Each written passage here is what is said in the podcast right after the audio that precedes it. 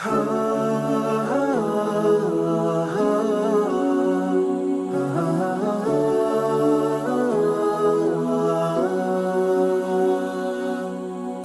alaikum och hjärtligt välkommen till Koranpodden. Jag heter Sally och detta är Koranpodden.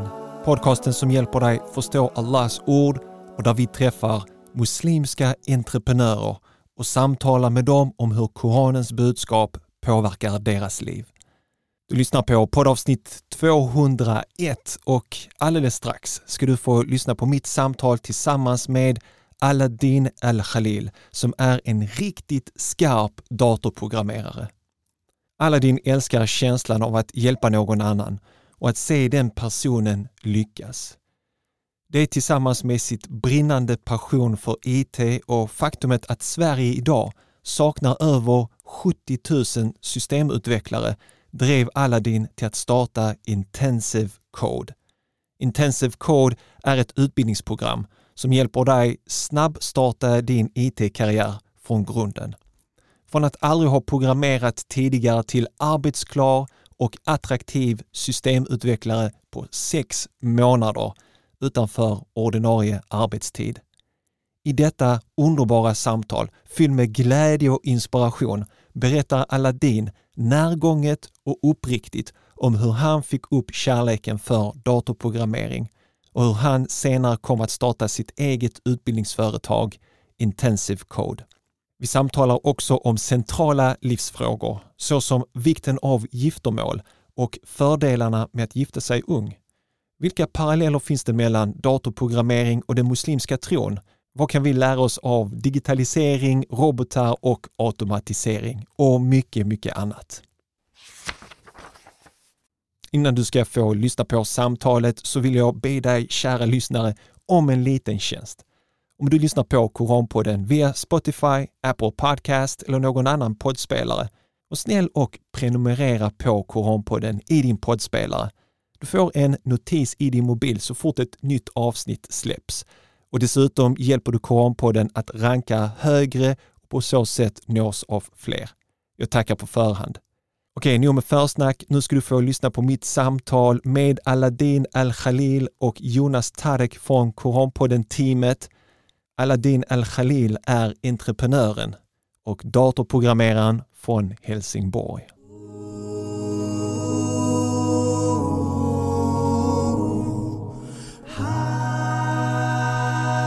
Alright, det är min stora ära att ha en riktig datorprogrammerare här i studion. Eh, hjärtligt välkommen Aladdin. Tusen tack Sally, äran är på min sida. Och sen har vi bror Jonas här också, Jonas Tarek från Helsingborg också, en av Koranpodden team. Hur är läget? Salam alaikum, det är bara fint alhamdulillah. Alaikum salam, härligt. Alright, så idag ska vi prata lite grann om datorprogrammering och sånt tänkte jag och eh, jag är jättenyfiken på att prata om det här ämnet. För att mina äldsta barndomsminnen är att jag sitter framför Commodore 64. Jag eh, vet inte om ni känner till den här hemdatorn, bland de första som kom ut eh, på 80-talet. Och eh, då fick man med en litet häfte där man kunde programmera i ett språk som heter Basic.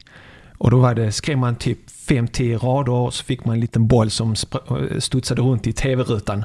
Det här är alltså way, way back. Eh, men det var mina första datorprogrammeringstid. Eh, sen fick man Amiga, programmerade man lite där och så vidare. Men innan vi kommer till det, dit, Aladdin, lite grann om din uppväxt och bakgrund. Ja, jag är född och uppvuxen i Malmö. Alright, uh, som jag också. Ja, i Rosengård. Okej, okay, mashallah. Uh, jag bodde där i 19 år innan jag flyttade till Helsingborg, då jag gifte mm. mig. Alright. Hur var det att växa upp och födas, alltså födas i Malmö, Rosengård växa upp där? Eh, alltså som, som du säkert själv vet så är ju Rosengård inte, liksom har inte det bästa ryktet i världen. Mm. Eh, och det är ju kanske inte lika mycket problem som, som, som beskrivs i media, eh, men det är väldigt mycket problem. Eh, och på något sätt så lyckades jag eh, liksom hålla mig eh, som kostymnisse där. och liksom, ja, det, det, det, goda barnet liksom som, inte gör, som inte gör den sortens problem. Vad är det som gjorde att du inte hamnade på fel väg om man säger så? Mycket var tack vare min eh, involvering med scouterna. Eh, då var det Malmös muslimska scouter. Mm. Eh, och eh, väldigt mycket engagemang i moskén. Eh, jag har en väldigt liksom, strikt religiös eh, familj och de, eh, de, de satsade väldigt mycket på att lära mig eh, det arabiska språket och Koranen och så vidare. Mm. Så det var det som fick dig att eh, inte syssla med det som kanske kompisar hamnade i sen? Nej, precis. Subhanallah. Men det är sådana stories som inte kommer fram när man hör om källarmoskéer och du vet så här muslimska föreningar. Att de har gjort ett fantastiskt jobb av att rädda ungdomar och visa dem alternativa vägar. Absolut, absolut. Det kan jag lätt säga att det inte, jag inte hade varit samma person om inte det vore för den uppväxten jag fick tillsammans med de människorna. Alright, så datorprogrammering. Hur kom du in på den branschen? Systemutveckling och datorer och teknik generellt har alltid varit liksom ett, ett väldigt djupt intresse eh, hos mig. Redan i mellanstadiet så upptäckte jag liksom min passion eh, för teknik. Och det började egentligen, eh, gnistan kan man väl säga var att jag började fundera på vad är det som gör att den här datormusen, den fysiska liksom datormusen som man klickar på och rör, gör så att en, en liten pil på en skärm rör sig. Mm. Eh, Och hur funkar det? Och liksom, vad, är det, vad är bakgrunden? Och jag ville verkligen lära mig mer. Eh, Så sen dess så har jag varit det udda barnet i klassen som, som liksom har vetat vad, vad den vill. Jag menar de flesta av, av mina klasskamrater, de läser natur för att bredda sig och de kan välja vilken linje de vill längre fram i karriären. Eh, Medan jag visste liksom redan sen i mellanstadiet att jag, jag ville bli systemutvecklare och jag ville hålla på med datorer. Och den vägen har jag följt sen, sen mellanstadiet. Så eh, om vi tar det här med musen, datormusen och klicka och sånt. Var det sånt som du höll på med under fritiden, liksom, när du var hemma och, och försöker ta reda på hur det funkar? Ja, jag, jag spelade ganska mycket i mina tonår. Mm. Eh, det, det gjorde jag. Så det var väldigt mycket gaming, eh, olika sorters. Jag, jag är en väldigt tävlingsinriktad människa, så att det blev liksom, jag satsade väldigt mycket på olika spel eh, och liksom bli bäst på dem och, och ta några titlar och vinna några turneringar. Det var, det var en av de grejerna som gav mig ro på fritiden. När var första gången du programmerade och vad var det för, du programmerade för någonting? Första gången jag eh, skrev kod var faktiskt när eh, jag och en eh, kompis som är tre år äldre, vi var i scoutlokalerna och vi var inne på kontoret och så höll vi på med datorn där och vi skulle skapa ett virus på den datorn. det, det, var, det var min första liksom, exponering till riktig programmering och så här terminalen och det ser ut som Matrix och så. Det var väldigt häftigt på det sättet. Men eh, vi gjorde i alla fall ett litet virus som gjorde att så fort datorn startade så startade den om. Okej. Så att Wow. du kunde liksom inte komma in på datorn utan att den startade om. Right. Utmaningen blev ju att eh, göra antiviruset innan, innan scoutcheferna kom tillbaka. Ja, just det. Så att eh, det var en av, eh, det var en av gnistorna. Wow. Och vad var det för spel du, du gamade? Det var allt möjligt. Jag, eh, jag, jag testade allt möjligt, liksom olika FPS-spel, skjutarspel som Counter-Strike. Eh, Men jag fastnade sen till slut på olika strategispel. Mm. Eh, liksom Heroes of New Earth, League of Legends, World of Warcraft. Eh, Så jag, det var strategin som jag fastnade för. Och ehm, genom mina tonår så spelade jag väldigt mycket schack mot min pappa, för han var min förebild. Mm. Eh, och eh, då, då var det liksom strategin som, som jag fastnade för och det ville jag ta med mig in i spelen. Ja, Jag tänker också programmering, är det inte lite strategi? Man måste tänka några steg framåt, precis som schack. Vad sa du? I? I programmering. Alltså att man, precis som på schacket, att man måste tänka några steg framåt och strategispel, att man måste tänka några steg. Är det Ja. ungefär samma tankar när, man, när det kommer till programmering Jo, också? precis. Alltså som programmerare så är det väldigt, eh, väldigt viktigt att inte ha tunnelseende. Eh, precis som när man kör bil så tittar man inte precis framför sig, utan man vill gärna se eh, liksom, eh, en bit bort för att se skyltarna, för att se liksom avfarterna och stoppskyltar och så vidare. Eh, och precis så är det med programmering, att man vill inte programmera någonting som funkar för den hemsidan eller det resultatet man ska ha just nu, utan man vill göra en kod som är hållbar långsiktigt, som är, som är skalbar, brukar man kalla det för. Någonting som kan växa i framtiden och som man kan bygga på. Så efter gym- gymnasiet pluggade du natur? Nej. Nej, Te teknik? Absolut. Just det, okej, okay. inte natur. Det är, det är helt fel, linje, fel, fel program. All right, så du pluggade teknik och eh, var gick du sen efter studenten? Så att, eh, I högstadiet så valde jag då eh, IT-gymnasiet och då gick jag på NTI här i Malmö och då mm. gick jag tre år.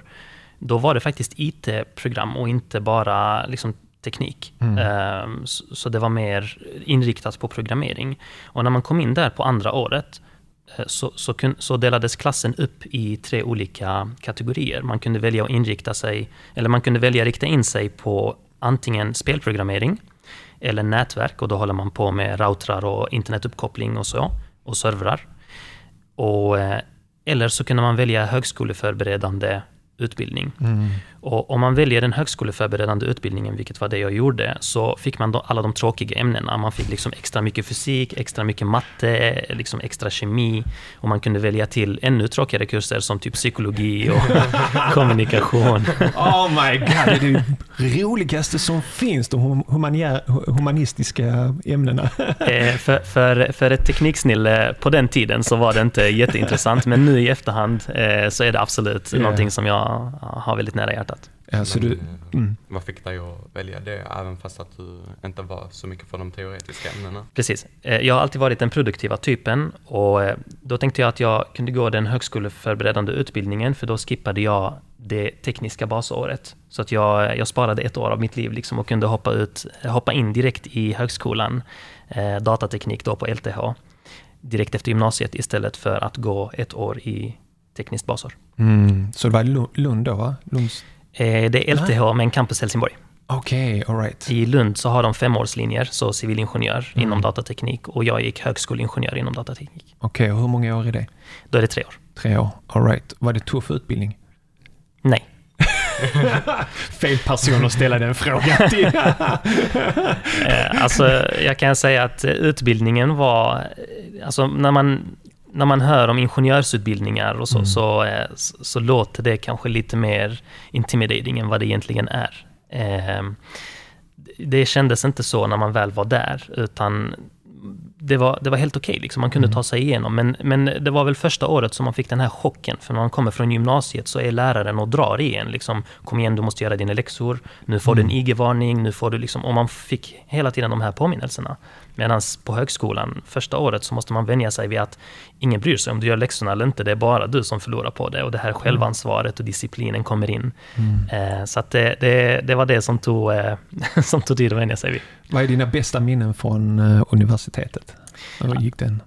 Bästa minnen från universitetet var att hitta personer som man verkligen kan lita på och dela upp arbetet så att man eh, underlättade liksom arbetsbördan. Så att om någon gjorde labben så skrev någon rapporten eller så skrev man halva, labben och gjorde, äh, skrev man halva rapporten och gjorde halva labben. Mm. Eh, så att man hade någon, någon form av teamwork och stöttade varandra på olika sätt. Det, det var både det roligaste minnet, liksom, men också det som hjälpte mig att ta mig igenom högskolan. För det kanske hade varit mycket svårare då. Vad var dina drömmar då när du gick det programmet på universitetet? Vad var, vad var ditt mål med utbildningen? Mitt mål med utbildningen Eh, det finns ett helt ärligt svar och det finns ett svar som jag brukar köra annars. Vi väljer det ärliga. Det helt, det helt, helt ärliga helt svaret. Ärlig. Det helt ärliga svaret var för att... Eh, Skapa av, nytt virus. en, av, en av mina mål i livet var att göra min pappa stolt. Right. Och eh, min pappa har alltid prioriterat studier jättemycket. Jag, eh, jag gifte mig väldigt tidigt, mm. eh, redan första året in på högskolan. Och min pappa var väldigt orolig att liksom det här nya ansvaret om att jag ska försörja min familj och ett hushåll, liksom, att det skulle ta prioritet över skolan och att jag skulle hoppa av linjen. Så mm. det var han väldigt orolig för. Så en av mina största drivkrafter för att genomföra högskoleutbildningen var att göra min pappa stolt och nöjd. Mm. Så du vet, det här är jätteintressant. För att många tänker så här, jag ska klara av mina universitetsstudier, sen ska jag skaffa mig ett jobb, sen ska jag gifta mig. Vad är dina tankar kring, kring det? För att det finns också en tanke med, finns det något positivt med att gifta sig tidigt också? Jag tror på det här med att växa ihop. Mm. Eh, man, man, eh, man liksom går igenom den här känsliga åldern, liksom, vad är det mellan 19 och 23, 24 kanske? Eh, de här första fem åren, gör man dem tillsammans så växer man på ett helt annat sätt tillsammans än om man hade vuxit själv. Eh, och, och, och, jag ser tjusningen i det. Liksom. Jag, jag, tror, jag tror väldigt starkt på det. Mm. Att, eh, att, man, att man växer ihop istället för att liksom växa separat och sen hitta varandra. Mm. För jag tänker också så, vet, när, när jag gifte mig så, så kände jag att nu kunde jag ta, alltså, man, man tar ju ansvar. Så jag kände att jag liksom stepped up the game. Hade jag inte gift mig så hade jag fortfarande varit i La La Land liksom och liksom tagit ansvar på samma sätt. Så jag, jag känner att om man kan gifta sig, om man är redo, och det är olika för olika personer. Men kan man gifta sig tidigare om man är redo för det, så kör för det. Jag tror det finns allt gott att vinna på det. Absolut. Låt oss säga att någon lyssnar på detta och känner att de vill gifta sig, men de har fortfarande ett par år av studierna kvar. Mm. Vad skulle du säga är dina bästa tips till dem? Jag skulle säga att eh, mitt absolut största stöd genom eh, studierna och genom liksom jobben och karriären har varit min fru, hands down. Alltså det, mm. det, det, är liksom, det är ingen tvekan om saken.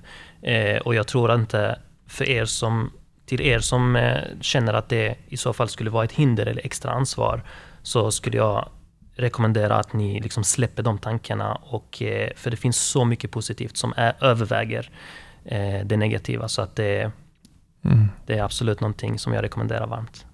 Grymt, grymt. Så eh, du, du läser klart universitetsstudierna, vill göra din pappa stolt. Du är klar. Vad, vad händer sen? Eh, då är liksom första målet i livet klart. Nu, eh, nu har jag gjort pappa nöjd och allt jag gör hädanefter är till mig. Till mig liksom.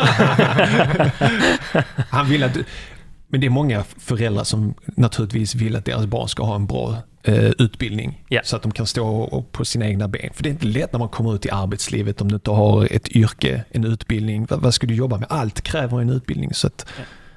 Jag menar, min pappa har jobbat med väldigt många olika liksom jobb. Eh, han är bilmekaniker och svetsare i, i grund och botten. Och han är väldigt duktig på det. Och han har haft, liksom, eh, jag menar, han har haft både eget företag och varit anställd på eh. Så att han, han har jobbat liksom på olika plan med just det här. Men han kände väl att det är väldigt, väldigt slitsamt och han ville att jag skulle ha ett lättare liv. Och mm. därför så var han väldigt, väldigt strikt med just det här med utbildningen. För att när han, när han kom till landet så var han 18 år gammal. Mm. Och han hade liksom inte språket och samma möjlighet att utbilda sig. Så att eh, han har haft det tufft genom livet och då ville han att, att jag skulle ha det lättare. Mm. Så du blev klar med studierna och nu kan du tänka på dig själv. Vad, vad gör du för val då? Så sista året i eh, på datateknikutbildningen så, så, had, så har man ju examensarbete i sista terminen. Och eh, då var jag på ett företag och eh, jobbade där som systemutvecklare. Och insåg att min kompetens inom programmering var alldeles för djup teoretiskt. Eh, vilket gjorde att jag, jag kände mig inte trygg i att sitta och leverera den produkten som företaget förväntade sig att jag skulle leverera. Och, och, och, det ville jag känna. Jag ville känna mig trygg i, i min yrkesroll. Um, så att det var det, efter jag blev erbjuden jobb på den platsen, på examensplatsen. Uh, men eh, jag kände liksom inte att jag kunde leverera, så att jag, jag, jag vågade liksom inte ta jobbet. Är det på grund av uh, att du inte hade erfarenhet? Eller? Ja, men dels Alltså man kan ju, man kan ju säga lite, lite hur man vill, men jag hade ju ingen erfarenhet för jag kom precis från skolan. Mm. Men jag hade hoppats på att jag, hade, jag skulle få mer praktisk, liksom hands-on eh, erfarenhet, om man ska kalla det det, från skolan. Lite mer liksom göra saker som man faktiskt gör ute i yrkeslivet hos företagen. Och det saknade jag väldigt mycket. Jag var väldigt duktig på programmering i en liksom djup teoretisk nivå. Så att om jag skulle forska vidare så skulle det vara väldigt behjälpligt. Men ute hos företagen som behöver programmering på en lite högre nivå så var inte det lika, lika lätt att ta sig igenom. Så att eh, jag hoppade på en intensivutbildning uppe i Stockholm. Eh, det var väldigt tuff konkurrens om platserna. Det var över 4000 ansökande mm. till den här intensivutbildningen. Och de skulle ta in 30 personer. Wow. så att eh, det, det, var väldigt, väldigt tuff konkurrens om platserna och det var en 12 veckors utbildning där man blev anställd hos det bolaget som höll i utbildningen direkt efter utbildningen. Mm. Eh, och de hade ett speciellt upplägg där man kunde gå utbildningen kostnadsfritt, för utbildningen kostar 150 000 kronor. Man kunde gå utbildningen kostnadsfritt gentemot att man behövde jobba hos det företaget då eh, i två år efter genomförd utbildning. För att betala av den eller? För att betala av det lånet, precis. Och utöver ens lön då så betalade man av det här lånet med en 24 del för varje månad man jobbade som anställd hos det bolaget. Så det var det upplägget. Och du ut, antog utmaningen. Jag hade ju redan gett upp från början, liksom bara, äh, det är inte lönt. Alltså jag, Men du körde? Jag ansökte ju och eh, som sagt, jag hade ju, jag hade ju fått ett jobberbjudande på, eh, på eh, min examensplats. Så att jag tänkte, jag testar. Mm. Blir jag antagen så blir jag antagen och blir jag inte det så, så tar jag mina chanser här. Liksom. Och det var jag väldigt tydlig med, eh, med arbetsgivaren där på min examensplats. Eh, men så fick jag, eh, blev jag erbjuden en plats uppe i Stockholm och då hade jag en månad, eh, då hade jag en månad på mig att leta upp liksom bostad och, oh och i Stockholm så är inte det det lättaste. Liksom. Nej, det är så många som har så andrahandskontrakt och jag vet inte, femte, sjätte ja, eller någonting att, sånt. Så att jag var ju som en galning på alla studentbostads, eh, liksom bostadshemsidor och Blocket och letade liksom dag in och dag ut. Men hur, hur kom det sig att de valde dig av alla de 4000, du och 29 andra stycken? Vad, vad var det för tester de gjorde? Eh, det var faktiskt en väldigt Eh, Eh, en väldigt liksom strikt antagningsprocess. Man fick börja med att göra eh, olika tester. Man började med ett IQ-test. Och efter man genomförde det här IQ-testet så fick man ett numeriskt test, alltså matte. Och sen fick man ett verbalt test. Eh, det, kallades verbalt test, men det var väl läsförståelse. Eh, och sen så fick man en personal screening och då var det liksom 60 frågor som var lite mer så här eh, psykologiska och man skulle svara eh, om, om, sin personlighet. Och därefter så skulle man, blev man liksom, gick man vidare i processen så skulle man komplettera detta med en A4-sida motiveringsbrev till varför man just, just jag ska bli antagen till det här programmet.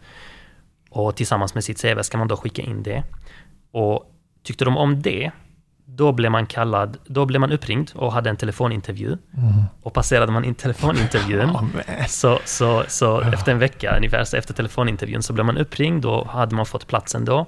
Så pratade de om lön och att man blir anställd direkt efteråt och känns det okej? Okay? Ja, det känns okej. Okay. Bra, då betalar vi en flygbiljett upp till Stockholm så du kan få ha den personliga intervjun. Mm. Um, så att jag flög upp till Stockholm och hade den personliga intervjun. Och då ställde de frågor de börjar med att ställa frågorna som, eh, som de redan har ställt i personal screening för att se som att man inte har liksom svarat oärligt. Eh, det kunde du redan avslöja. du såg förbi det. Nej, jag trodde att jag hade fått för de frågar, vad tror du du har fått på IQ-testet? Vad tror du du har fått på det verbala och så? Och vart, liksom, hur, hur många procent av hundra? Se om det är någon sån, jag har fel vad ska man säga, överdrivna uppfattningar om dig själv. Precis. Eh, jag trodde att jag hade fått runt 70% på IQ-testet och de sa att jag hade fått 99. Oj. och, eh, det kändes det, inte så lite bra. Lite ödmjuk, det är bra. Ödmjukhet, eller? Det kändes inte så bra på provet, måste jag säga. men eh, de sa 99, så frågade jag 99, men det fanns ju 12 frågor, så vad hände med den sista procenten? Mm. Alltså det blir ju inte rätt fördelat liksom, procentellt. Så sa de den sista procenten är om man svarar på frågorna för snabbt så har man antagligen en, en robot igång och då har man fuskat. Ah, så den sista, det är wow. bara, de som får 100% de har fuskat sig igenom provet. All right. Eh, men får man 99 så har man då alla rätt. Så det var häftigt. alla så kul. All right. Så, så, då väljer du att packa dina väskor Eh, och åka till Stockholm för den här 12 veckors eh, utbildningen. Precis. Och bli anställd och, och bosätta dig i Stockholm då? Eller? Ja, mm. Eh, så att man, man gick i utbildningen, då var man inte anställd än. Jag skulle bli anställd i Malmö, vilket var den orten jag skulle jobba i efter utbildningen i Stockholm. Men jag lyckades hitta en bostad. Jag bodde tillsammans med en, en, en iranier som, som hade en, en tvåa. Och han pluggade till läkare någon sorts kirurg, jag minns inte riktigt inriktning. Väldigt, väldigt trevlig kille. Och eh, jag menar, jag betalade för ett rum som var kanske 10 kvadrat, så betalade jag 6 eller 7 tusen i månaden i mm. hyra. Och detta var liksom med, ja, med delad toa och kök och så. Eh, så det var ju skyhöga kostnader uppe i Stockholm. Jag hade ju dubbla hyror för min, min fru och min fyra månaders gamla pojke då eh, bodde i Helsingborg samtidigt. Wow, så du gör detta medan du är gift också? Ja. Wow, Så det- respekt. Så, jag du, du mig. tänker att om du klarar det här så tar du med hela familjen till Stockholm då eller? Nej, nej, nej, nej.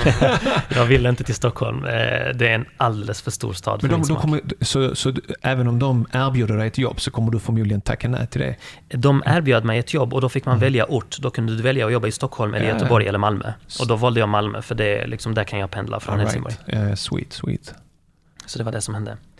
Eh, nej men så jag går den här 12, 12 eh, veckors utbildningen och, och det gör jag samtidigt som jag skriver min examensrapport. Och jag menar, jag känner ju ingen uppe i Stockholm. Jag känner ingen uppe i Stockholm, så för mig var det att jag kunde lägga ner varenda minut på att liksom plugga och maximera min potential liksom, och, och, och vara väldigt ambitiös där uppe. För att jag hade som sagt inget annat att göra. Många som var i klassen, de kom redan från Stockholm. Säg att det var kanske 18 av 30. De, de var stockholmare, så, så för dem var det bara en, liksom en utbildning, en helt vanlig dag i livet. Men för mig var det, nu har jag lämnat min pojke som är fyra månader gammal. Och nu ska jag vara här i tre månader, better make it count. Mm. Så jag gav verkligen eh, allt, jag- allt jag hade för, för utbildningen. Så vad fick du av den här utbildningen då? Väldigt mycket praktisk information. Av 30 personer så var vi kanske sex, sex personer som eh, hade teknisk bakgrund. Alla andra var helt gröna på det, liksom har aldrig kodat innan. Right. Eh, och eh, för mig som hade väldigt djup teoretisk kunskap från, från datateknisk eh, utbildning eh, så var det för mig bara att få det praktiska och då kunde jag, liksom, då kunde jag göra mycket mer än, än de andra eleverna i det här programmet. Just för att jag bad hela tiden om extrauppgifter, liksom, ge mig mer, låt, jag vill lära mig mer. Eh, så att jag, jag programmerade väldigt, väldigt mycket om dagarna. För den som hör detta så kanske man tänker, hur kunde du göra allt det där samtidigt? så vad är dina bästa tips till att kunna ha, alltså vara så produktiv, att kunna ha så många bollar, bo- bollar i luften samtidigt? Alltså, ska jag vara helt ärlig, så det, det jag tänkte då var att jag, jag, jag har ju inget annat att göra. Alltså, jag hade liksom inget jobb, jag hade inget ansvar. Liksom min fru var, var själv med min unge i Helsingborg då, eh, i, i tre månader.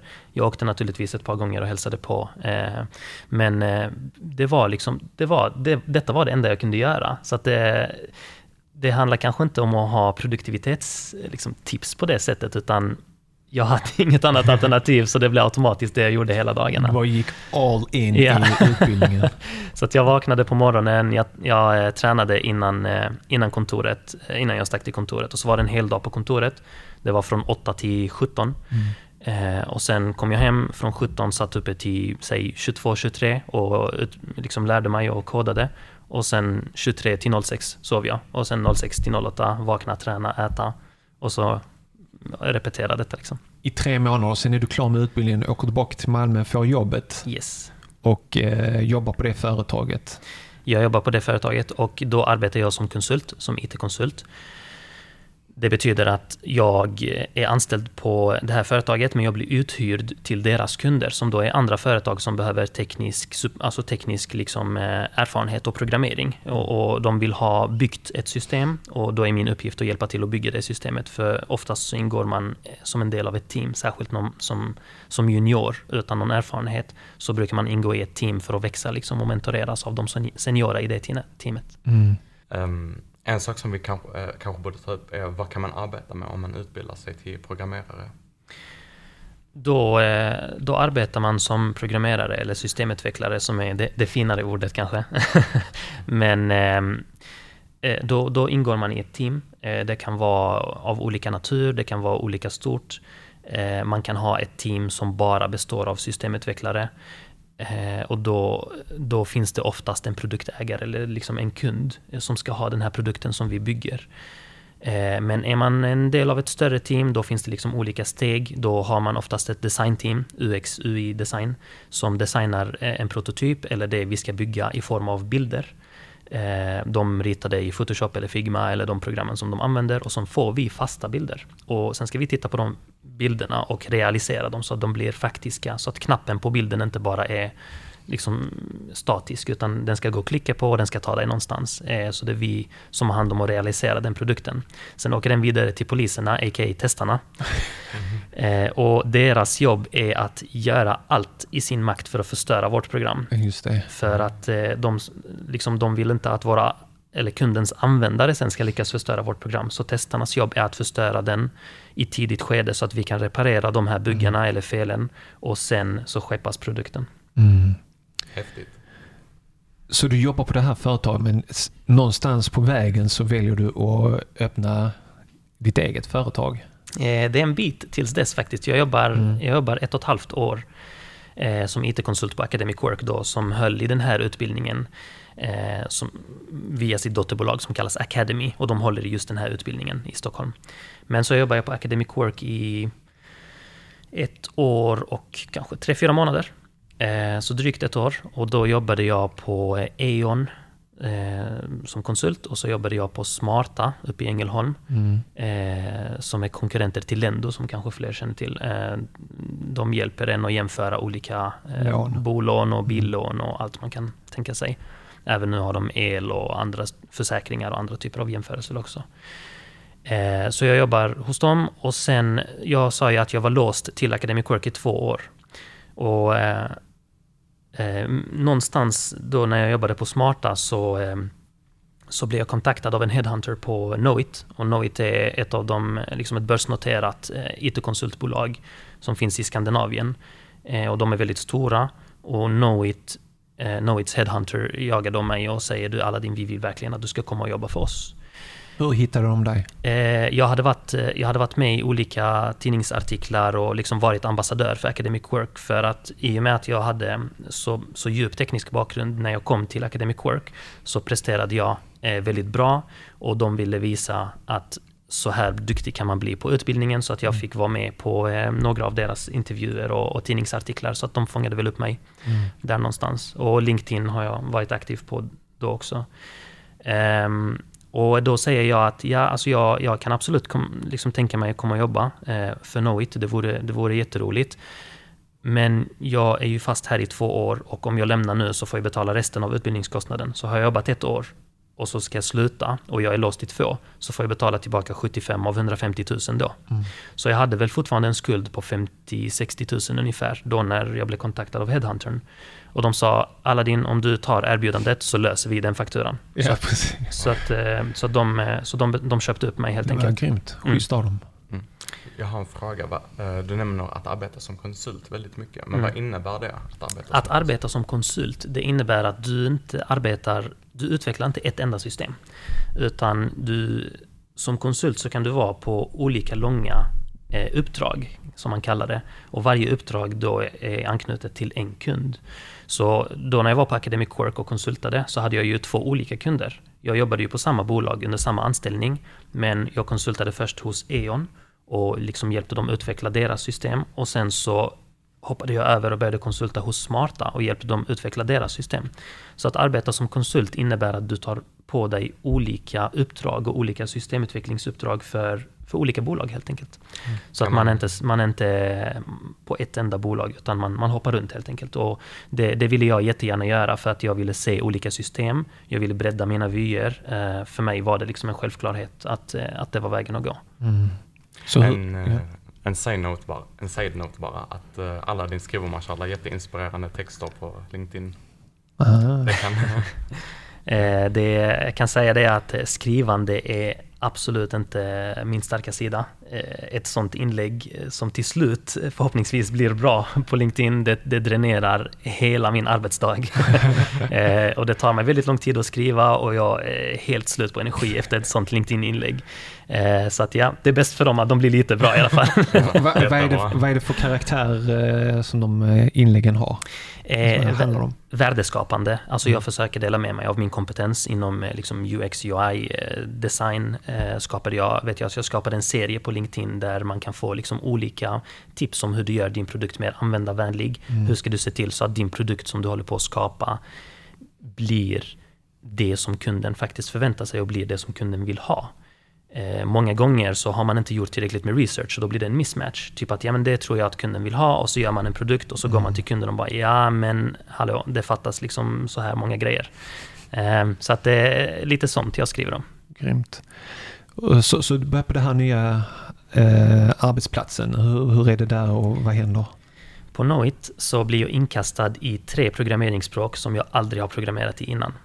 och för mig var det liksom, det var, eh, det var en stor utmaning. För att eh, inte nog med att jag skulle hoppa in i tre nya programmeringsspråk, utan jag skulle ha, jag var den enda heltidaren på det här uppdraget. Vi hade en eh, senior utvecklare som var på halvtid för att han, han mentorerade ett annat projekt samtidigt. Eh, så att jag blev då mentorerad av den här seniora utvecklaren. Eh, men redan två veckor in så skriver han liksom sin första rapport till konsultchefen som överser liksom det här projektet. Och han skriver att Aladdin har kommit in jättebra i projektet och liksom på bara två veckor så är han up to speed och levererar inom de här tre programmeringsspråken. Ehm, så för mig, det, det gjorde mig jätteglad, men jag älskar att lära mig nya saker. Mm. Det, det, är liksom, det är en vardaglig grej för mig. Att, ett vardagligt mål att lära sig liksom minst en ny grej varje dag. Mm. Så för mig var det en, en av de härligaste utmaningarna och de finaste uppdragen jag har gjort. Mm. Vilka språk var det? Ehm, de tre språken var React, Node och AVS. Eh, React används på frontend, det vill säga det som, det som man faktiskt ser, mm. liksom det påtagliga på hemsidan. Knappar, eh, liksom färger och allting som man, bilder liksom och, så. Medan eh, Node är ett backend-språk. Eh, det är där liksom all logistik sker i, i bakgrunden. Det är det man inte ser, liksom det som sker bakom kulisserna. Eh, när du till exempel på en e-handel skickar in din eh, beställning så måste ordern bearbetas någonstans. Och det mm. ser inte du, utan du ser bara tack för din order. Mm. Men bearbetningen sker då i backenden. Och slutligen då AVS som står för Amazon Web Services. Eh, det är en cloud-leverantör som gör att den här applikationen kan köras upp i molnet, vilket mm. gör att den inte är bunden till en dator. Eh, så att den funkar liksom internationellt. Eh, och om, om min dator skulle gå i sönder så raserar inte min hemsida utan den lever uppe i molnet. Mm. Så det var webbutveckling eller utveckla yes. hemsidor och så? Yes.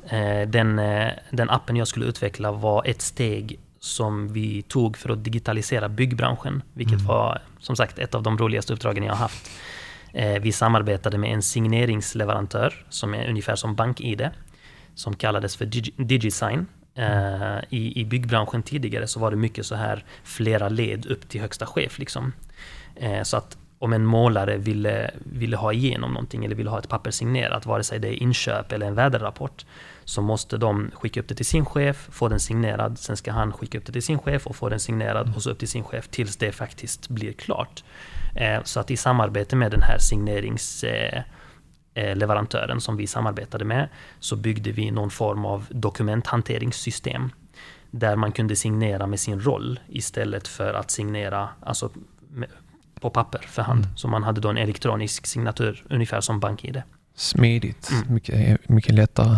Tänk, tänk dig som Google Drive, att mm. du har liksom varje, varje person, varje anställd eh, som arbetar i det här byggprojektet. Säg en målare loggar in och så har han olika dokument som måste skickas in. Mm. Eh, väderrapport och liksom missiver och eh, dagbok och så vidare. Det finns massa dokument som måste skickas in varje dag.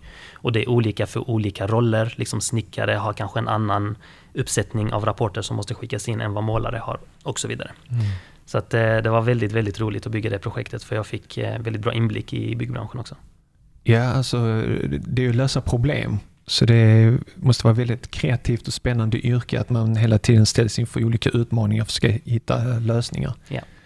Jag är väldigt spännande på att få veta när du bestämde dig för att starta ett eget. är vi för tidiga i den processen? Nej, vi är faktiskt i ganska god tid. Eh, efter det uppdraget, mm. Eh, jag tror att vi blev klara med deras version 1.0 eh, på 6, 7, 8 månader ungefär. Och jag jobbade totalt på Knowit i 11 månader. Så de sista tre månaderna där så arbetade jag väldigt mycket med Eh, det man kallar för förvaltning. Så att när man är klar och har byggt färdigt ett system så ska man förvalta det systemet. Så man, man, man håller liksom ett öga på hur det ser ut när det går live. Vad är det för buggar som användaren rapporterar och löser de buggarna eh, liksom, eh, kontinuerligt. Och eh, förvalta systemet helt enkelt. Eh, och därefter så blev jag erbjuden en konsultchefstjänst på, eh, på eh, Six Degrees som var en liten startup i Malmö. Six Degrees Consulting hette det bolaget som jag skulle vara konsultchef för. Och eh, moderbolaget till det bolaget som Six Degrees då, de, de, är i grund och botten ett rekryteringsbolag. Så de matchar ju talanger och speciellt inom IT då in, med de bolagen som behöver IT-folk.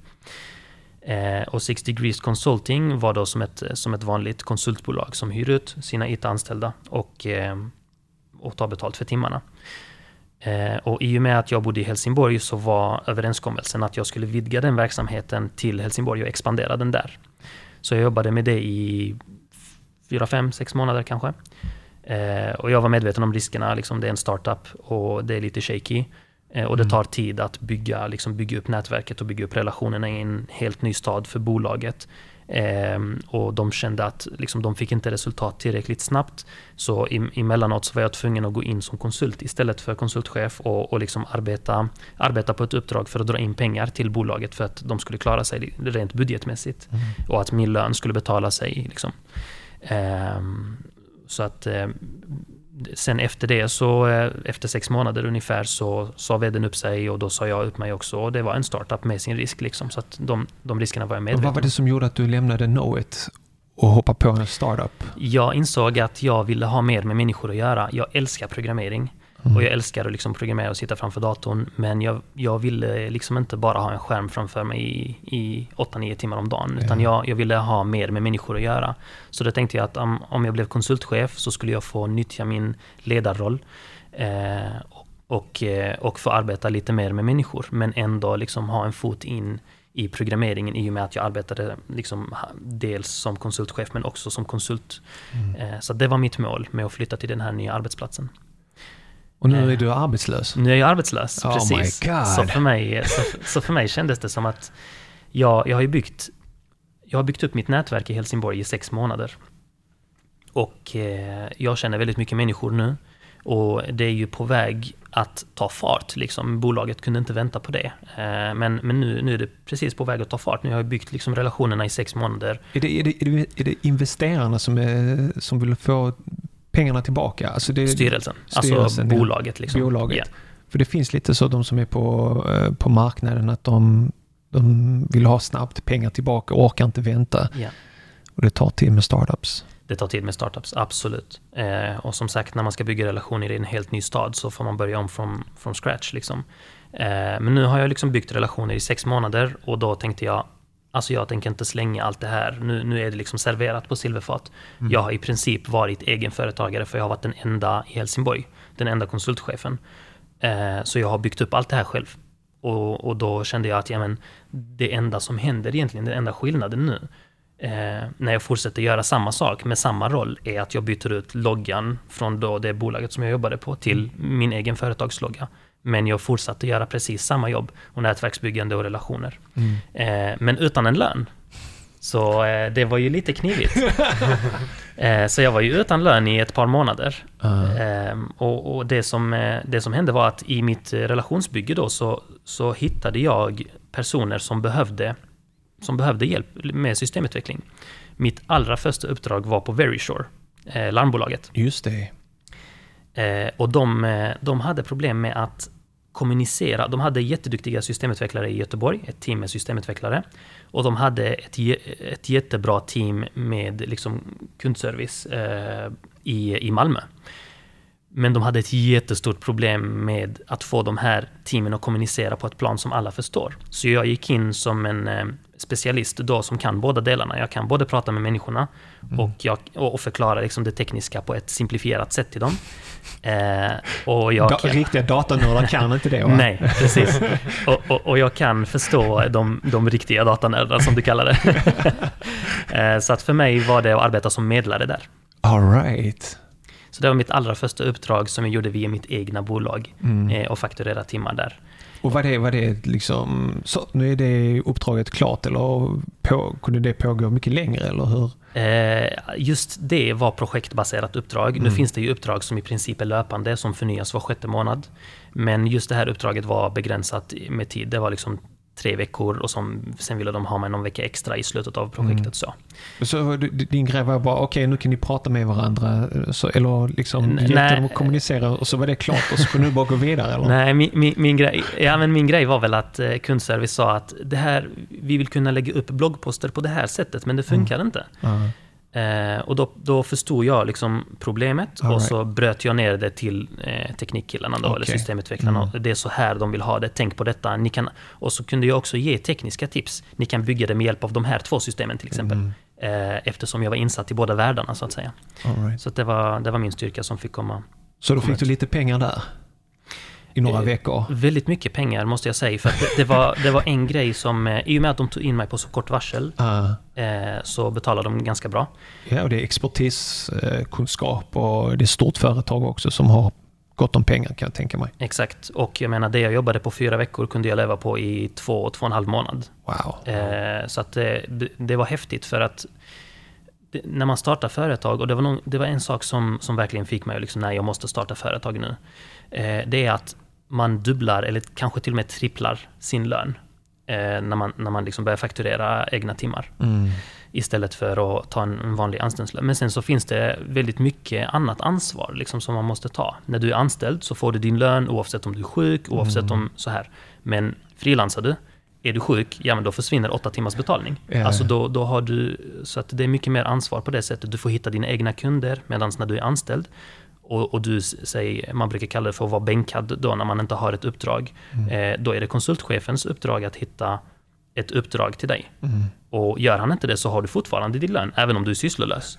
Men den lyxen har du ju inte när du är frilansare, utan det sätts mycket större ansvar, men det är high risk och high reward. Ja. Så att eh, ju mer du jobbar, ju mer ansvar du tar, desto, desto högre betalning får du. Så du gör det uppdraget eh, och hur börjar du få det att rulla liksom? Eh, så att eh, under tiden jag har min första kund så letar jag såklart efter min nästa kund, för jag visste att det här projektet var projektbaserat. Eh, och eh, då hittar jag min, eh, min nästa kund så att säga. Och då började jag arbeta på ett, ett projekt som var lite längre. Ehm, så att, och det, det, det var med hjälp av mina kontakter som jag hade byggt upp och mitt nätverk som jag hade byggt upp i Helsingborg som jag kunde göra det. Så att eh, sen dess har det liksom bara rullat på och egentligen för varje månad jag jobbar så får jag två månaders lön. Eh, I princip liksom. Och, och då, det hjälpte mig bygga upp en, en budget eller liksom ett, vad ska man säga, ett startkapital för att kunna grunda eh, Intensive Code sen som jag driver idag. Intensive Code det, det föddes egentligen eh, av att två av mina jättebra vänner, jättenära vänner, de ville bara lära sig programmera. Eh, Aladdin, skulle inte du kunna visa oss lite programmering? Var så här. Jag menar, det är självklart jag kan visa. Eh, så att eh, det, det började egentligen med att vi, vi satte oss hos, hemma hos någon av oss, Ja. två, tre personer. Och, eh, och jag bara visade lite som, ja men det här, man, och så började jag från början. Liksom, det här är programmering, man be, behöver lära sig detta först och sen så gick jag igenom lite basics och sen så blev det lite svårare och lite svårare. Eh, och vi byggde lit, liksom ett litet spel också och det var väldigt roligt så under tiden.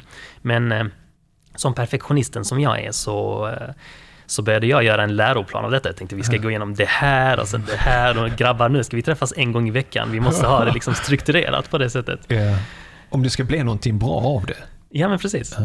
Eh, så att eh, vi, vi kör på med detta och någon gång längs vägen så, så inser vi, alltså vi, så inser de att nu kan vi så, så pass mycket programmering så vi skulle kunna få jobb. Mm. För att det är det de sysslar med ute på, på arbetsplatsen. För jag, jag visade ju, alltså den programmeringen som jag visade för mina två vänner, det var baserat på erfarenhet, inte baserat på liksom någon bok eller någon eh, akademisk utbildning, utan det var helt och hållet på erfarenhet, vilket innebär att den kan direkt översättas till eh, det man kan göra ute hos företag. Så att någonstans längs vägen så var det de två vännerna som kom med idén på Aladdin, alltså det finns ju säkerligen andra människor som kan ha nytta av den här sortens kunskap. Och du är väldigt duktig på att lära ut. Som, som jag sa tidigare så, eh, så, så liksom var jag medlare för att jag förstår både den tekniska aspekten men också hur jag kan simplifiera det för eh, vanliga människor tänkte jag säga, men alltså människor som inte är insatta i teknik. Eh, så att, och, och jag har jobbat både, både kommersiellt och eh, ideellt inom läxhjälp, eh, inom matte och, och olika så här. Och, ehm, för mig, för mig har, alltid, har det alltid varit roligt, liksom det här mentorskapet, att, att kunna lära någon någonting. Och, och att den personen växer i det och, och uppnår ett resultat som de inte hade uppnått om inte jag hade varit där. Eh, det, alltså det är verkligen en sån här skön känsla. Det är därför jag utbildar mig till lärare.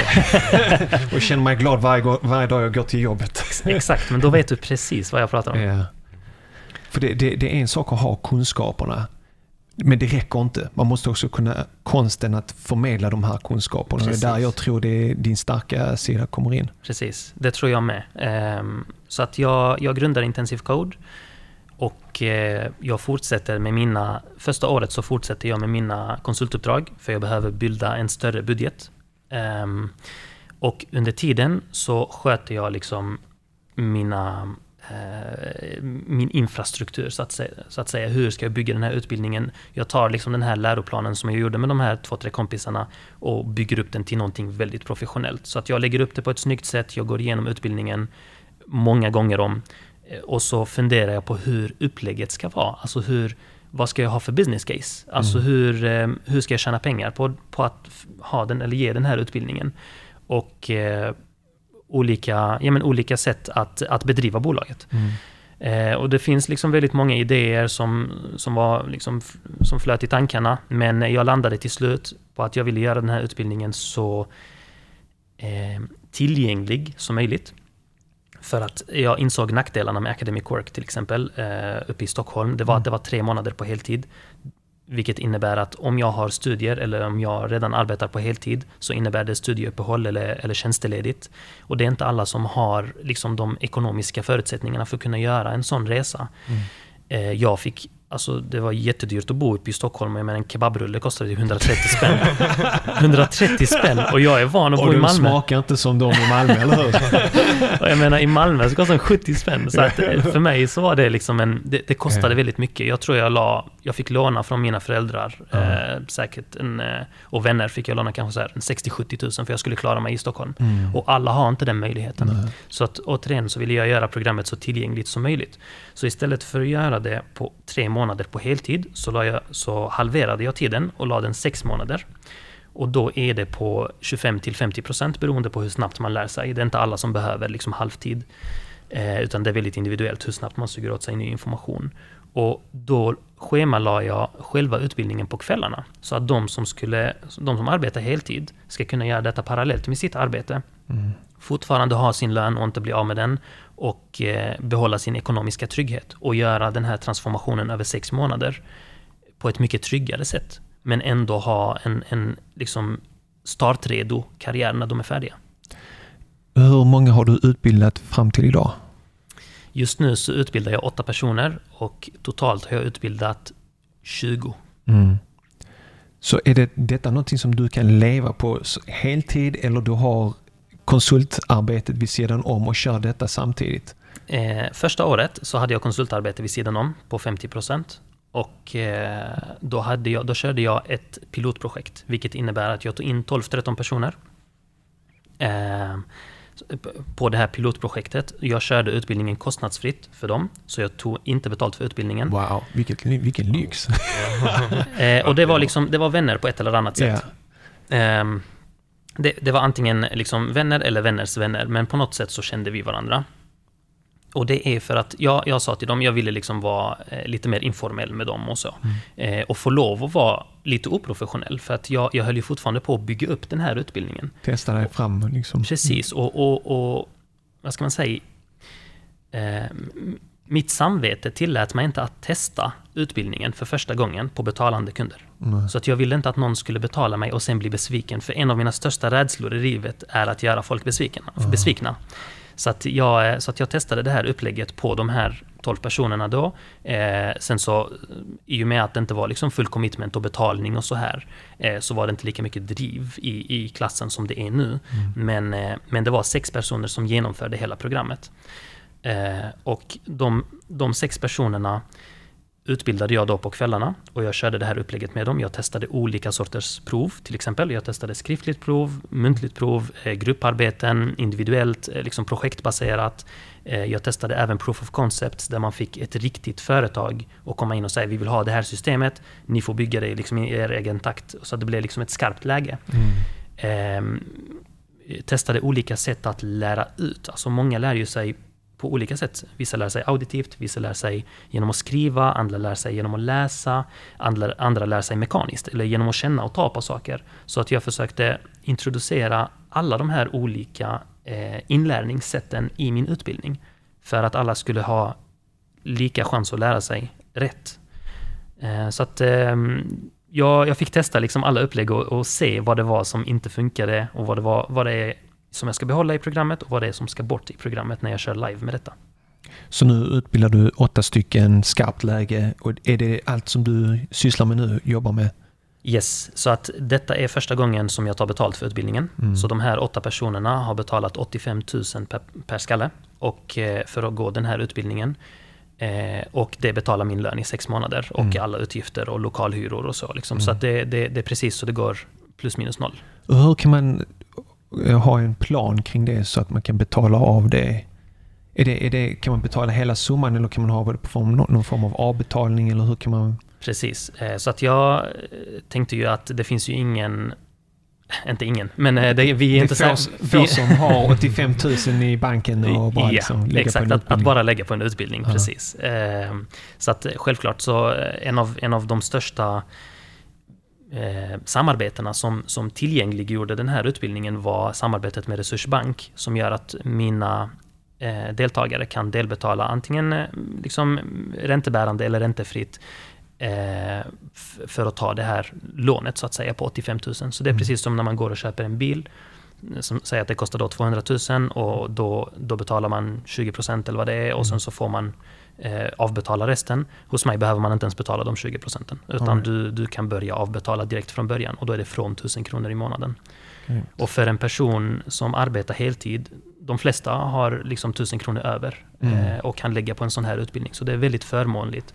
Men i och med att liksom, lånet är väldigt dyrt så att säga, då måste ju banken måste ju säkra sina pengar på något ja, sätt.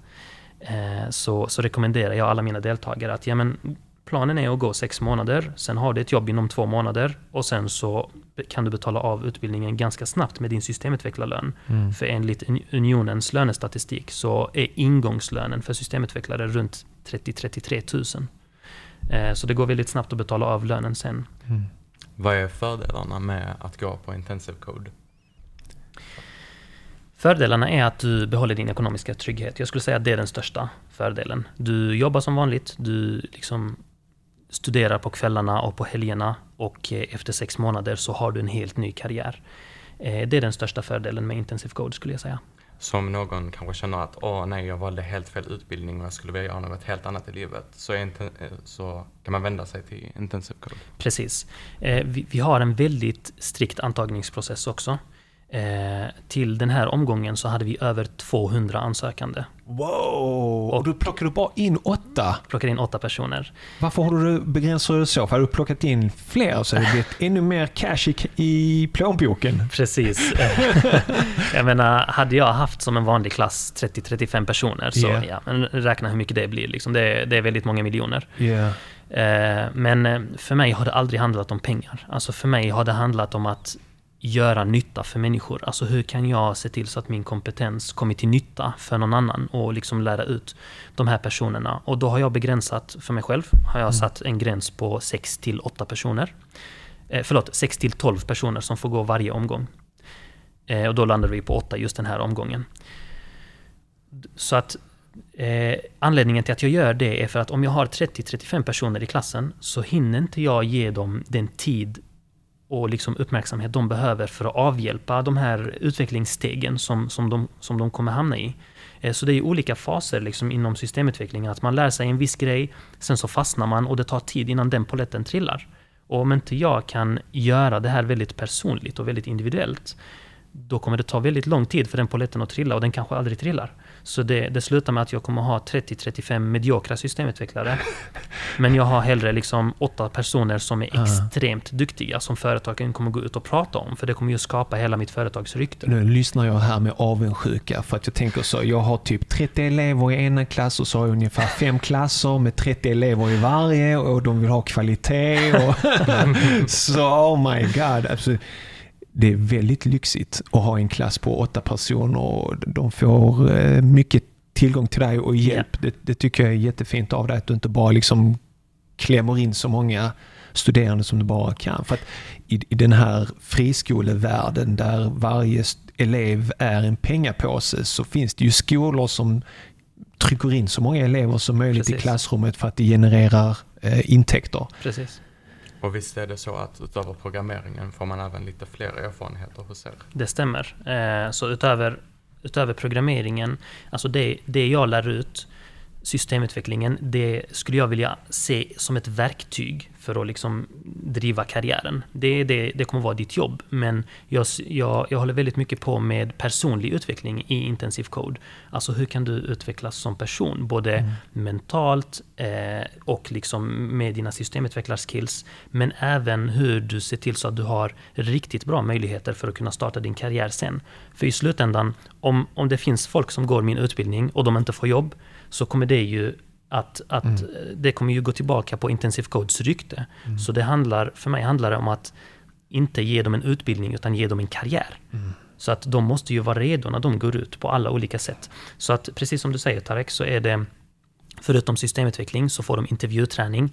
Vi, tar in, eh, vi har ett samarbete med Jupala som tar in seniora HR-konsulter, det vill säga eh, rekryterare som har över sju års erfarenhet. De kommer till oss och tränar våra deltagare i intervjuträning, hur de ska lyfta sina styrkor och kompetenser när de väl kommit till intervjun ute hos ett företag. Och för att de ska få intervjun ute hos ett företag så har vi ett väldigt stort affärsnätverk. Jag sitter till exempel på Hedge som står för Helsingborgs Tech House. Eh, där sitter 50 stycken IT-bolag och eh, de får träffa väldigt många av dem. Så i månad tre och fem så har vi det jag kallar för företagsevent där vi bjuder in ett dussintal företag och de, kan, de är där med avsikten att hitta person, personligheter att anställa. Mm. Så de, de liksom tittar på en persons personlighet och vet att den här personen om tre månader kommer bli en grym systemutvecklare. Passar den här personens personlighet in i vår företagskultur, då skulle vi gärna vilja boka en intervju med dem. Och då blir de paxade redan innan utbildningens slut. Så grymt. Wow. Väldigt imponerad. Eh, jag tänkte om vi kunde gå in och prata lite grann om eh, den muslimska tron och datorprogrammering. Yeah. För att då, då, har det sen, sen barndomsbenen, eh, liksom, den muslimska tron som du har fått och blivit en grym datorprogrammerare och mer än så. Men har du haft några reflektioner kring liksom, den muslimska tron och datorprogrammering? Absolut, absolut. Det, det, har alltid varit ett av, eh, ett av de drivande faktorerna eh, för att jag skulle lära mig systemutveckling. Jag vet att detta kan komma till nytta på många olika sätt och det har redan kommit till nytta. Mm. Eh, alhamdulillah. Så att det är, det är liksom... Hela världen håller på att digitaliseras. Det finns ingenting som kommer undan. Jag menar, jag kollade på en lista häromdagen om vilka jobb som kommer vara kvar 2030 Just eller 2050. Eh, och den är väldigt läskig. Alltså mm. för det finns väldigt många jobb som kommer försvinna. Och ersättas liksom av, eh, av robotar eller av automatiserade system och så vidare. Och det är vi som bygger den här, de här automatiserade systemen. Så att systemutveckling är verkligen ett sånt jobb som som robotar inte kan ersätta. Det är vi som bygger robotarna så att säga. Eh, jag, titt, jag, tittade på den listan också, jag såg att lärare är, är inte där. Så jag bara... en, en kategori var ju busschaufför och lastbilschaufför yeah. och sånt för att allt kommer i framtiden köra av sig själv. Precis, eh, alltså även liksom ekonomi, liksom revisorer och så vidare. Mm. Det är väldigt läskigt. Det ja. finns väldigt, väldigt många jobb som kommer försvinna och det gäller att sätta sin fot i rätt bransch. Jag menar just nu, mm. bara i Sverige, så saknas det 72 000 systemutvecklare. Precis, och vi hämtar många från Indien därför att mina barn går på en internationell skola. Så det är många familjer då från Indien och, andra, men främst Indien tror jag, eh, där de hämtar in många systemutvecklare och så. Det stämmer. Eh, det stämmer och, och jag menar den här, det här behovet växer med 5 till 7 000 varje år. När jag började för 6-7 år sedan. Eh, med systemutveckling så saknades det 30 000 mm. och idag saknas det 72 000 och det kommer fortsätta öka de närmsta fem åren i alla fall. Innan, eh, innan vi börjar liksom hitta en lösning och så. Finns Ty, tycker du att man i Sverige tar de siffrorna seriöst eller försöker komma med någon strategi för att hitta någon lösning? det finns väldigt många initiativ. Eh, Helsingborgs kommun har till exempel gått ihop med Edument för att skapa ett branschråd för att på olika sätt ta reda på var är mismatchen? Vad är det liksom skolorna och utbildningarna som vi behöver fokusera på för att företagen ska få alltså rätt personer. Eh, mm. Att de är liksom utbildade på rätt sätt och har rätt kompetens. Eh, var är det vi behöver lägga krutet för att den här kompetensbristen ska minska. Så de arbetar för att förbättra kompetensförsörjningen inom IT i Helsingborg. Mm. Eh, så det, det branschrådet är jag med i också.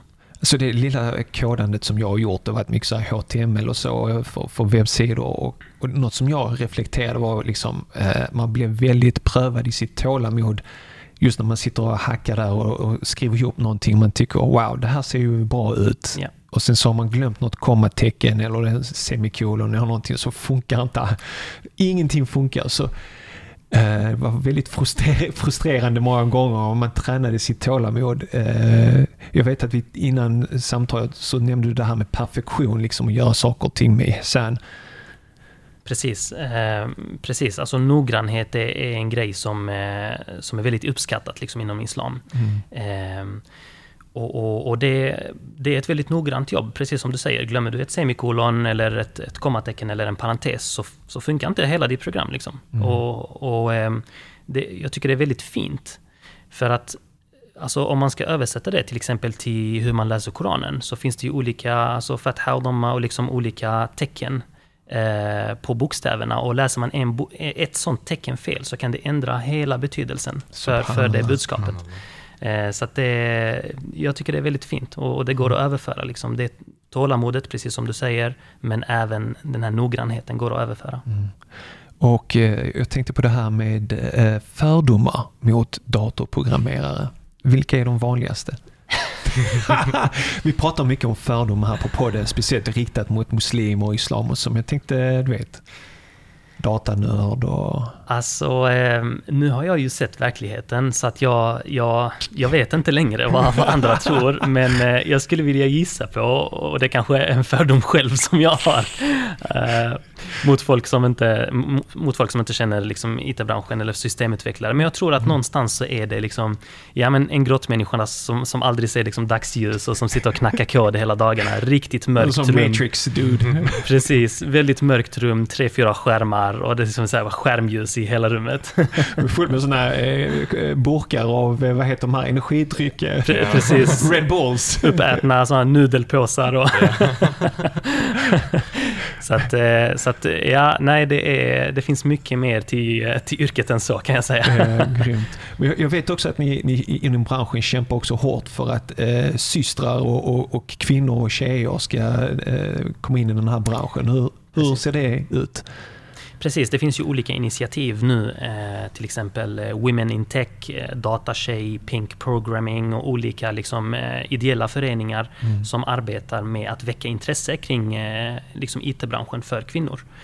Och eh, där, där vill jag också vara, liksom, för att jag tror att det finns väldigt, vi har väldigt stor nytta av att både systrar och kvinnor och, och, liksom, och även bröder, vi tänker väldigt olika. Vi har liksom olika perspektiv och, och, och sätt att lösa saker på. Eh, och jag tror, att vi, jag tror att vi skulle ha nytta av båda perspektiven, det tror jag starkt på. Så att jag, mm. jag, jag arbetar också mot att ha liksom en, en mer blandad eh, bransch så att säga. Så att ett, ett, av kraven som jag har i till exempel min utbildning för deltagarna är att minst 25 procent ska vara tjejer. Grymt, grymt. Tarek, vi börjar närma oss slutet. Har du några frågor? Jag tror jag har ställt allihopa. Med allting. Det, du pratade om det med eh, liksom hur, hur islam kan ha nytta av eh, programmering och systemutveckling. Eh, jag menar nu till exempel i Helsingborg så vet du kanske att det håller på att byggas en WAKF där mm. också. Och det är ett väldigt, väldigt stort projekt och eh, där kan man liksom gå in och digitalisera på olika sätt. Till exempel det, det tar väldigt mycket från commitmenten att donera om man ska behöva liksom gå till moskén och signera ett, ett, en autogiroblankett. Men Just kan man lösa det med mobilt bank-id mm. online digitalt, då är tröskeln väldigt mycket lägre. Och då skulle även ungdomarna eh, har lättare för att donera. Eh, för att de är liksom inte insatta med vilken ammo ska jag prata med när jag kommer till moskén. Alltså så att det, det, finns liksom, det finns ett stort behov där. Men också liksom i olika, olika program. Det finns liksom en, en, ett system som vi skapade just för det här projektet där man kan eh, auto, liksom, ha autogiro eller autodonera med hjälp mm. av kreditkort eller med hjälp av sitt eh, vanliga bankkort så att säga. Grymt. Jag tror det finns så mycket man kan göra där men eh, Amos behöver de eh, yngre krafterna som, som är uppväxta och gått utbildningar här i Sverige. Precis, men Amosarna är ju lika viktigt för att yeah. det finns ju de äldre som också vill donera som inte har en aning om hur man använder BankID. Så yeah. att eh, man behöver båda men man kan inte man kan inte bara säga att man inte behöver liksom ha BankID och de digitaliserade avtalsformerna idag. Det, mm. det behövs verkligen mer än man tror. Jag kom på en fråga till. om, om någon som lyssnar på detta känner att Åh, jag är intresserad av intensive code, vad skulle du vilja säga till dem då? Eh, då är det bara att gå in på intensivecode.se eller .com och eh, läsa om programmet och skicka in en intresseanmälan. Vi, vi ringer upp inom 24 timmar. Vi ringer alla våra deltagare, alltså alla våra intresse alla de här 200 personerna har jag pratat med personligen. Mm. Eh, och liksom påbörja antagningsprocessen. Det är en antagningsprocess. Man får gå en liten introduktionskurs och så klarar man den så har man en uppföljning och sen så blir man kallad på den personliga intervjun som avgör. Men en sak som jag vill säga till dem Tarek, det är att antagningen baserar sig inte på tidigare erfarenheter. Vi går igenom allting från scratch. Du behöver aldrig ha sett en kod i ditt liv. Du behöver bara två saker. Det är snabblärdhet och liksom väldigt stark commitment och drivkraft att verkligen vilja genomföra ja. det här programmet. Jag tänker, det, tänker den andra är väldigt viktig där, att, ja. att eh, när man äh, går den här utbildningen, man fullföljer den och verkligen tar det på största allvar. Absolut.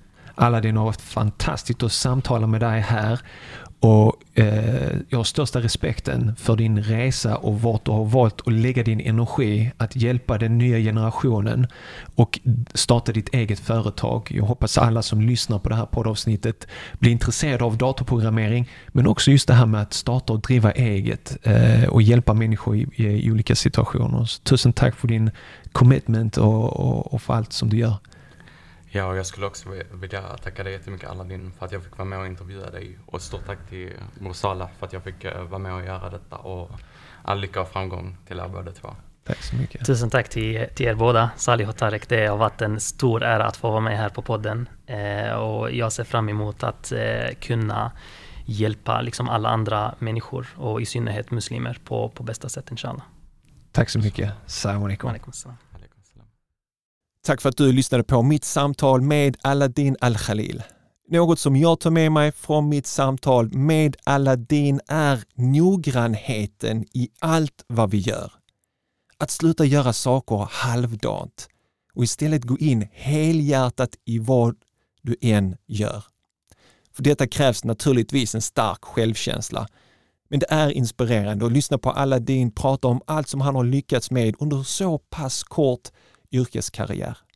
Om du fann samtalet med datorprogrammeraren Aladdin Al-Khalil från Intensive Code lika inspirerande som jag gjorde skulle jag uppskatta om du delade samtalet med någon som du känner är intresserad av entreprenörskap och tankeväckande livsresor.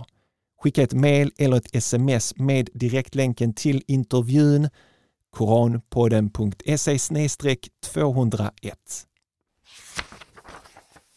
Nästa vecka är jag tillbaks med en ny sura, kapitel ur Koranen, supervackert reciterad på arabiska av en ung kille med svensk översättning av Mohammed Knut Bernström plus med reflektioner och inläsning av mig. Det blir Koranens trettonde sura, Sura Arad, åskan. Här är ett kort utdrag från det avsnittet. يمحو الله ما يشاء ويثبت وعنده أم الكتاب Gud upphäver eller bekräftar vad han vill av tidigare budskap. Hos honom är all uppenbarelses källa. Missa inte avsnittet nästa vecka då du får lyssna på Sura Arad, åskan, reciterad vackert på arabiska med översättning av Mohammed Knut Bernström, reflektioner och inläsning av mig. Som jag nämnde i början på detta poddavsnitt så skulle jag vilja be dig prenumerera på Koranpodden via Spotify, Apple Podcast eller någon annan poddspelare som du använder i din mobil. Du får en notis i mobilen så fort ett nytt avsnitt släpps. Du missar inga nya avsnitt. Dessutom hjälper du podden att ranka högre och på så sätt nås av fler. Jag tackar på förhand. Må Gud belöna dig. Följ oss på Facebook och Instagram där du kan följa arbetet med Koranpodden. På vårt Instagram postar vi regelbundet inlägg med inspirerande citat ur Koranen och från våra olika avsnitt. Och vill du komma i kontakt med mig eller vill tipsa om någon som du vill att jag intervjuar så gör du det lättast genom att mejla mig på hej koranpodden.se. Då återstår det bara för mig att önska dig en härlig vecka. Tack för att just du lyssnar på Koranpodden var du nu än befinner dig. Om du sitter i bilen eller cyklar eller på väg hem från jobbet eller till jobbet. Tack för att du lyssnar. Vi hörs igen nästa vecka på måndag inshallah med ännu ett nytt poddavsnitt. Ta hand om dig tills dess. Salamu alaikum wa rahmatullahi wa barakatuhu.